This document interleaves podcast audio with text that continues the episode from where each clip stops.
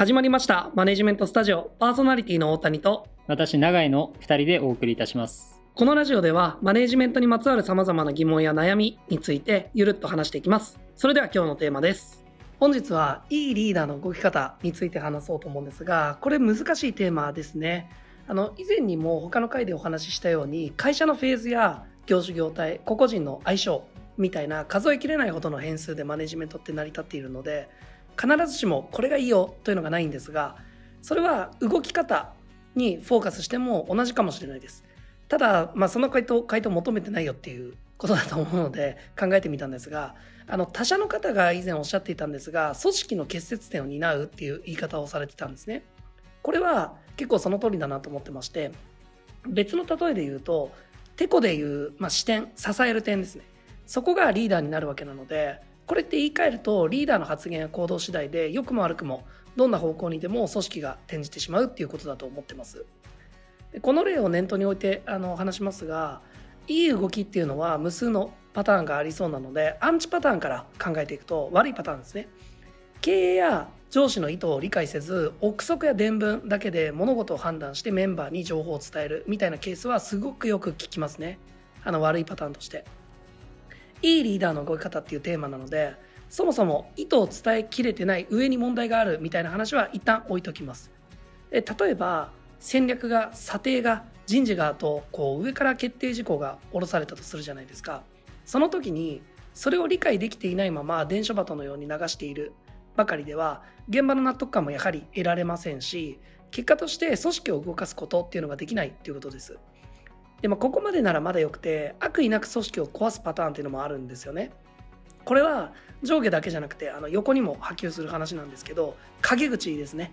いやもちろんあのコミュニケーションを促進するためにちょっとこういじるとかそういうのは往々にしてあるとは思うんですけどあの人ってこういう、まあ、例えば能力が低いよねとかあのぶっちゃけ意味わかんないよねみたいな。あのちょちょっとすいません稚拙な表現になっちゃったんですけど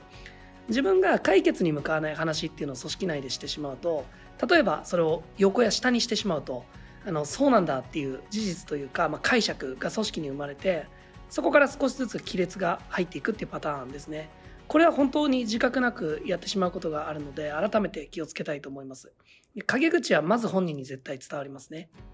でここまでの話はおそらく自分自身がきちんと理解する必要があるとか納得できないことや理解しきれていないことはとことん聞く調べるみたいなアクションでいいと思うんですが他にはあの上ばかり見て仕事してしまうっていうのはこれ別の回でも話しましたがあまりいい結果にならないことが多いように思います。漫画とかによく出てくるいわゆる内容よりも誰が言ったかに必要にこう執着する行為ですね。いやでも誰が言ったかって大事な側面もあるんですよ。あのプライベートであっても付き合いが深くて信頼に足る人物に相談するじゃないですか。納得するための条件として必要な場合もあるんですよね。あくまでも執着しすぎていたりそういう風に見られると良くないっていう話で上に報告するためだけの仕事を部下にやらせるとか本当に価値を届けないといけないお客様やユーザーを無視して、まあ、むしろ損させたりとかそういう仕事をしてしまうとかそういうことを指しています。で少し難しいことを言うかもしれないんですがあのメンバーの意見を全て鵜呑みにして上に伝えるとかも良くないことになる場合があります。冒頭に申し上げた通りあくまでも結節点を担うなので例えばメンバーがこう言っているみたいな情報中でもネガティブな情報についてそれをそのまま上に上げていくだけだとメンバーからすると自分はきちんと伝えているのに会社が動いてくれないみたいなもしかしたら本当にあのそうかもしれないんですけどただの暴力みたいなことになってしまう場合もあるかなと。ここで意識したいところはその意見を踏まえて組織としてどうすべきかというのを考えることです。ここがすり合ってない場合はマネージャーとすぐに話した方がいいですね。現場のリアルな声はまあめちゃくちゃ重要です。でも一人一人はそれぞれ人格を持った個人なので入社時期も違えばバックグラウンドも違うわけです。そういった違いを踏まえてどうフィードバックするかとか何を伝えていくべきかとかそういう解像度はリーダーが一番持っているはずなのでそういったことを踏まえてマネージャーとコミュニケーションしてメンバーとコミュニケーションして結果として組織チームの成果を最大化するっていうのが必要ですよね。えー、今回あのいいリーダーの動き方っていうことなんですけれどもそのことについて話す前に少し僕が考えるあの前提の認識をお話しさせていただければと思うんですけれどもえー、僕はですね、あのまあ、GM にしても、マネージャーにしても、リーダーにしても、こう経営トップのもとで人をマネジメントするような立場にある、まあ、いわゆるこうミドルマネジメント層というか、中間管理職とかも言われますけれども、こういった立場の人って、その範囲こそ違えど、まあ、根本的に求められていることは、まあ、やっぱりこういろんなエピソードで伝えてますけれども、自分がマネジメントする組織の成果を出すという意味では同じだと思っているんですね。でそれがグループマネージャーであれば対象範囲がグループですし、まあ、ユニットマネージャーであれば対象はユニット。で、チームリーダーであれば対象はチームになるという違いでしかないということですね。なので、今回のテーマについても、こうリーダーというポジションにとらわれず、えー、GM とリーダーの間に立ついいマネージャーとか、まあ、その経営層と、えー、ユニットマネージャーの間に立ついいグループマネージャーとか、まあ、そういう視点でお話ししていければと思っています。で、えっと、ミドルマネジメントに求められる動き方、あまあ、いいミドルマネジメント層ってどういうこう動き方なのかっていうところに関しては、えー、一言で言うと、まあ、大谷さんも言ってるように、組織の結節点という役割になるんじゃないかなと思っています。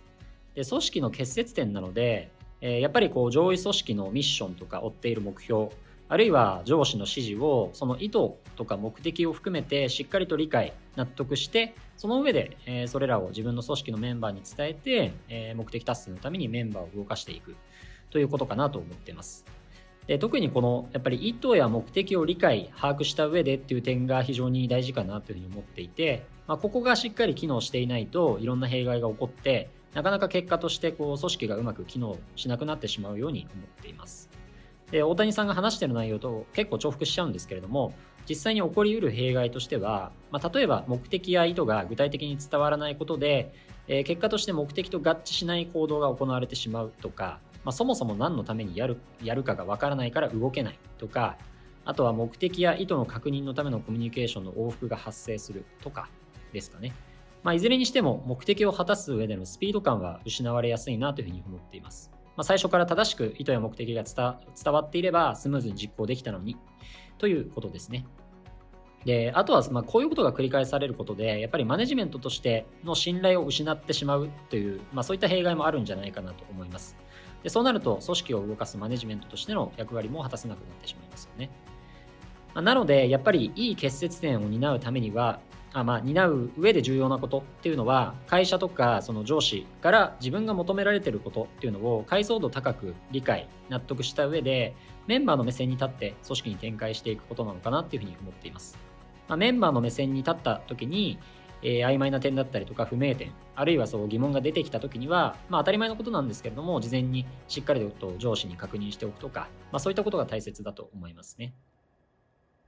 で、先ほど、えー、マネジメントの信頼が失われるみたいな話をしたので、まあ、ここについてももう少し深掘れればというか、えー、マネジメントとしてのあり方みたいな話を少しだけできればと思うんですけれども、まあ、先ほどお話ししたような指示の目的や意図がうまく伝わらないみたいなことってこう気をつけていても一定は起こりうると思うんですよね。まあ、特に自分としてはしっかりと理解納得できていてもそれを自組織のメンバーに伝えた時にえー、さらに具体的な説明を求められたりとか、まあ、質問を受けたりするみたいな場面ですね。で、マネジメントとしての信頼は、こういう時のやっぱり振る舞いとか、どう対応するかによってすごく左右されるなというふうに思っています。で、こういう場面での対応って大きく3パターンぐらいに分かれると思うんですよね。で、一つは、もういいからやって みたいな形で、そのメンバーに向きわ向き合わずに行動を強制するパターン。で、二つ目は、まあ、本当はちゃんと意図とか目的を理解できていないのに、自分の勝手な解釈で話してしまうパターン。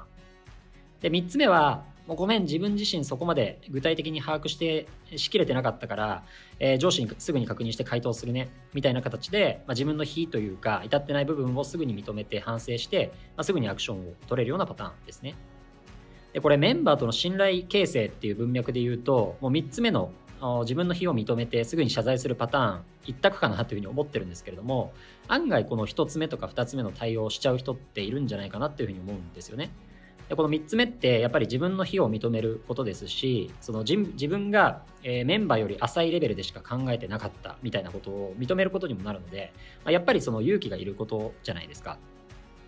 まあ、でもだからこそそういう場面でこの3つ目の、あのー、すぐに謝罪するみたいな選択肢を取れることってものすごく大事なんじゃないかなというふうに思っています。前にこう別のエピソードでも話したんですけれども、まあ、リーダーとかマネージャーとか、やっぱりその役職についているからといって完璧な人間ではないですし、その優秀なメンバーであれば、そういうリーダーとかマネージャーが気づいていないような観点での指摘とか意見を言ってくれるケースって全然あると思ってまして、でそういう時にやっぱりこう自分のプライドを優先して、まあ、先ほどのこう1つ目とか2つ目の行動をとってしまうのか誠実にあの3番目の対応ができるのかっていうところでその人に対する信頼っていうのは大きく変わってくるかなというふうに思っています。まあ、そういう意味ではこの誠実さっていうのもいいリーダーとかいいミドルマネジメントレイヤーに求められる素養かなっていうふうに思いましたね。